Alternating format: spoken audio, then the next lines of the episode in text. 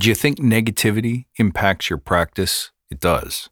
It's time to take a closer look at it. That's this week on the Badass Agile podcast.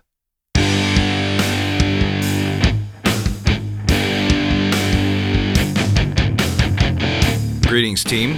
Welcome to the Badass Agile podcast. I'm your host, Chris Williams.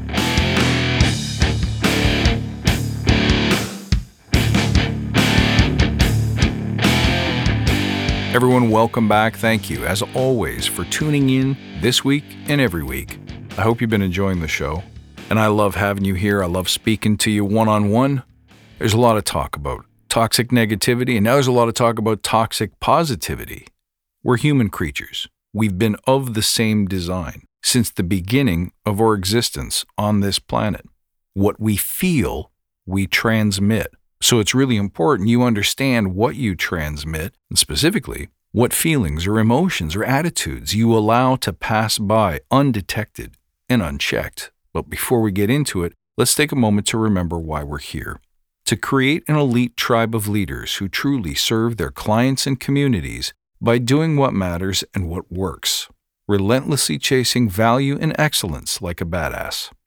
There's so many resources out there about what you need to do to be agile, but we're focused on who you need to become in order to lead teams. So let's hammer down those fundamentals to create a truly unique and powerful force in this industry. If this helps you, please share this episode with your friends, with your colleagues. Don't forget to join us in the Badass Agile Listener Lounge on Facebook and check us out anywhere they serve up your favorite socials. You can probably tell when your dog misses you you can probably tell when your cat is pissed. You can probably tell when your spouse or your siblings or your colleagues are upset too, even if they say they're not. It's difficult for us to conceal or hide our true emotions, but our emotions affect how others experience us and interact with us. And it's important to note that what you transmit spreads. If you're a leader, the way you show up matters. But we exist in a confusing and changing emotional environment. It used to be good advice to tell people to just buck it up and be positive, and I've done an episode on positivity before. Forced positivity isn't real positivity. And, like the colleague who's upset with you, it's pretty easy to detect when someone's covering something up and trying to push out an emotion like positivity as a way to manage how they really feel and how other people end up perceiving them. But just because positivity in its disingenuine format doesn't help things, you still have to be aware of the fact that if you leak negativity, you're going to poison your team anyway. Now, negativity can show up in a bunch of different ways. I've seen people who are overly sarcastic. I've seen people who are overly pessimistic. I've also seen people who are bitter, jealous, and angry. And of course, that shows up as negativity too.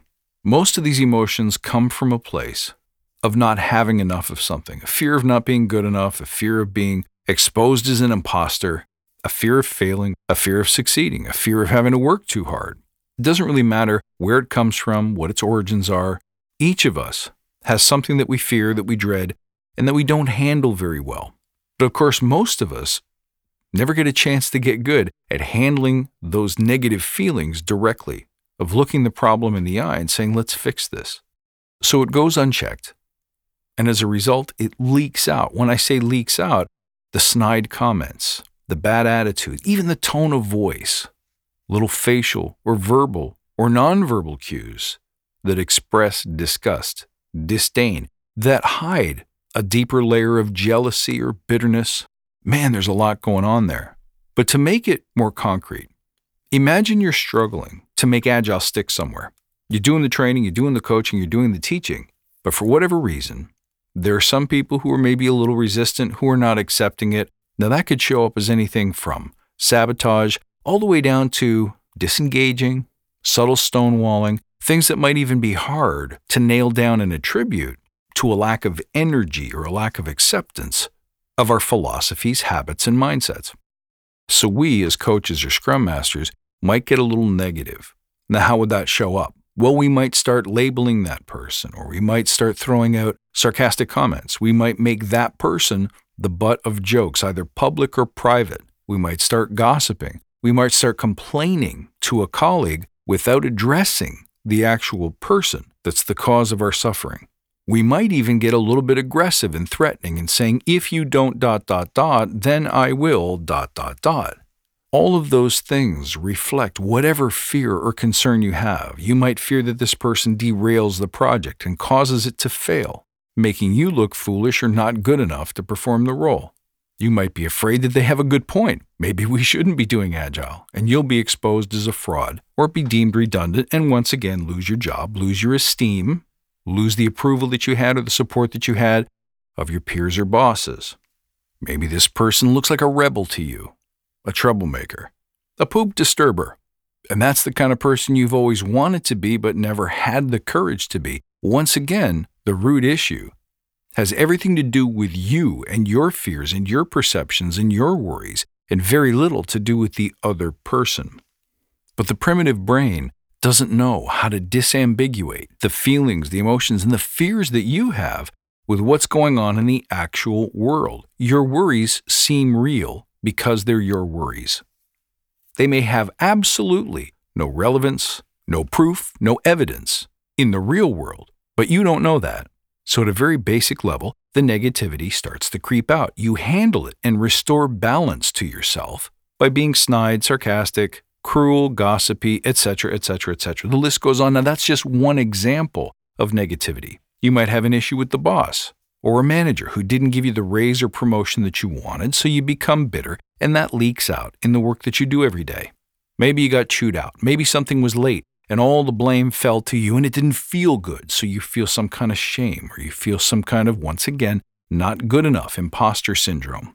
And that leaks out in how you speak, how you stand, everything that you do as an agile coach or a scrum master, you are visible to everyone. All of your words, all of your expressions, all your postures and stances will reflect that internal state. So, what do you do? I think there's two things you need to get good at to make sure that your default and very human emotions of negativity don't leak out and spread all over the team room. The first one is deal with your issues. Someone's not playing ball in the team room and it's causing you pain? Address that issue directly. And you do that not by confrontation. The simplest way to move people from wherever they happen to be to a place that's more beneficial to the group is through agreement. So go to that person and say, hey, let me know what's going on with you. I noticed that you are such and such. Or you may want to say, let me know how this is working for you. How do you feel about it? Do you like what we're doing here? Are you comfortable here? Do you feel like you belong? Do you feel like you can be productive? And if not, tell me more about it. And they may say to you, you know something? I think Agile's the dumbest thing that we've ever tried in this organization. You could say, I can, you know what? I can understand that. I can agree with that. It is weird. It is strange. It is counterintuitive to everything that we've done and known in the past. Tell me more about that. So, in this case, all we're doing is starting with true empathy, which is saying, let me be in that person's shoes. Let me connect with their emotional state. The chances are good that they're afraid of what change means to them, their job, their security, something along those lines. Be there. Don't mention it. Don't predict. You're not the therapist for this person, but you are there to understand to what extent their emotions are driving their behavior. And if you can help them change those emotions, so if they're fearing change, can we make their experience one of a good change? How do we do that? You don't have to know. You don't, at this moment, the how doesn't matter. The what and the why matters. What's going on with you? All right, how's that feel? What would you do differently? What would you change? What's the most important thing to you? Why do you come into this office every day and do this specific job? What do you love about what you do? What do you want more of? What do you want less of? Once you've heard that from the person, you can at least begin to try to shift mindsets, not by making them wrong and you right, but simply by getting them more of what they want and less of what they don't, so that you as a team can have more of what you collectively want, which is to work together in an agile way to bring about the best outcomes. If it's the boss who gave you a nasty review or chewed you out, then deal with it. Go back to the table and say, I had a few days to think about what you said. Let me ask you the following questions one, two, three. What would make me better? What's the real thing I need to focus on? I appreciate the feedback on the events and the specifics of what you think went wrong, but I need to hear from you what you think I need to improve. What would I do so that in the same situation in the future, we got to a place where you might say, yeah, we failed, but it's okay because dot, dot, dot. Work on getting that agreement, work on solving that problem. So that's step number one. Learn how to directly address the root cause of the fear or discomfort. You can't run from it. One thing I don't agree with in modern discourse is that it's okay to stand aside and let your fear just sit there and ruminate and rule your actions, to percolate in a state of brooding, unhappiness, depression, anxiety. Those things won't solve anything either, any more than toxic positivity will. So, fight for it. Fight for your happiness. Fight for real positivity. Go in and create change with direct action. Not aggressive, but bold, courageous action. And then the second thing that you can do is watch how your negativity leaks. Easiest way to do that is first be aware of when the negativity arises. It's a feeling, it's a discomfort. For some people, you might feel like a nap. Other people can feel their blood boil and their fists shaking, their teeth clenching, their brow furrowing. Know when the negative emotion rises to the surface and understand the next thing that comes out of your mouth or out of your body is going to be some manifestation of that anger, that discomfort, that fear, that unhappiness, that negativity. And so, can we change the emotion? Can we look at all negative emotion, whether they're fear based, anger based, bitterness, jealousy based, whatever the root cause of your negativity is hopelessness, frustration, disgruntledness, whatever the source is can we use that energy to redirect the situation and make change? I am angry at my boss for giving me a bad review in public, but there is an opportunity to learn and improve in there, so I'm going to take that and move forward. Didn't feel great, but I'm going to change my state to one of frustration and embarrassment or humiliation or whatever it might be and move forward. Move forward with energy and passion, determined not to repeat my past mistakes. And if there's a problem that I haven't dealt with directly, I'm going to commit to dealing with it directly. But if there is no problem, if my manager was justified in the criticism, and I'm simply feeling it as negative, worthlessness, shame, however you take it, however it arises for you, to make a choice to change your state. Let's focus on what I can do. I have the opportunity to learn, to influence, to generate something new, to innovate, to create.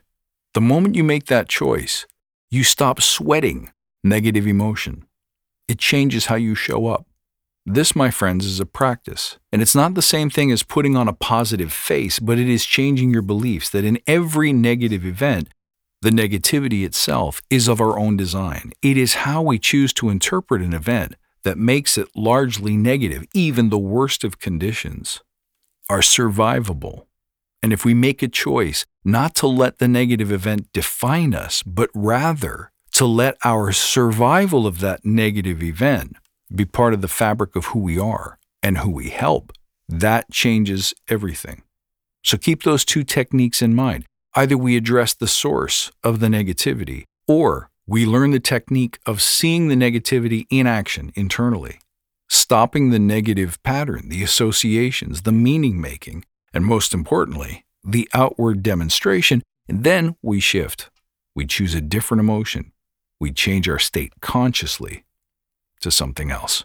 The reason why this lesson is so important is because the energy as a coach, as a leader, the energy that you generate and transmit is infectious, it's viral. It changes the color and the tenor of the team room, and it affects how your team shows up, and therefore it affects directly the results that you can get. Try these techniques out today I hope this one was inspiring to you. You can find me as always on badassagile.com, on the soon to be defunct Twitter at badass underscore agile, and on Instagram at badassagile. It's been a pleasure speaking with you today, as always, my friends. Thank you for coming in and listening. I look forward to seeing you next time, and until then, stay badass.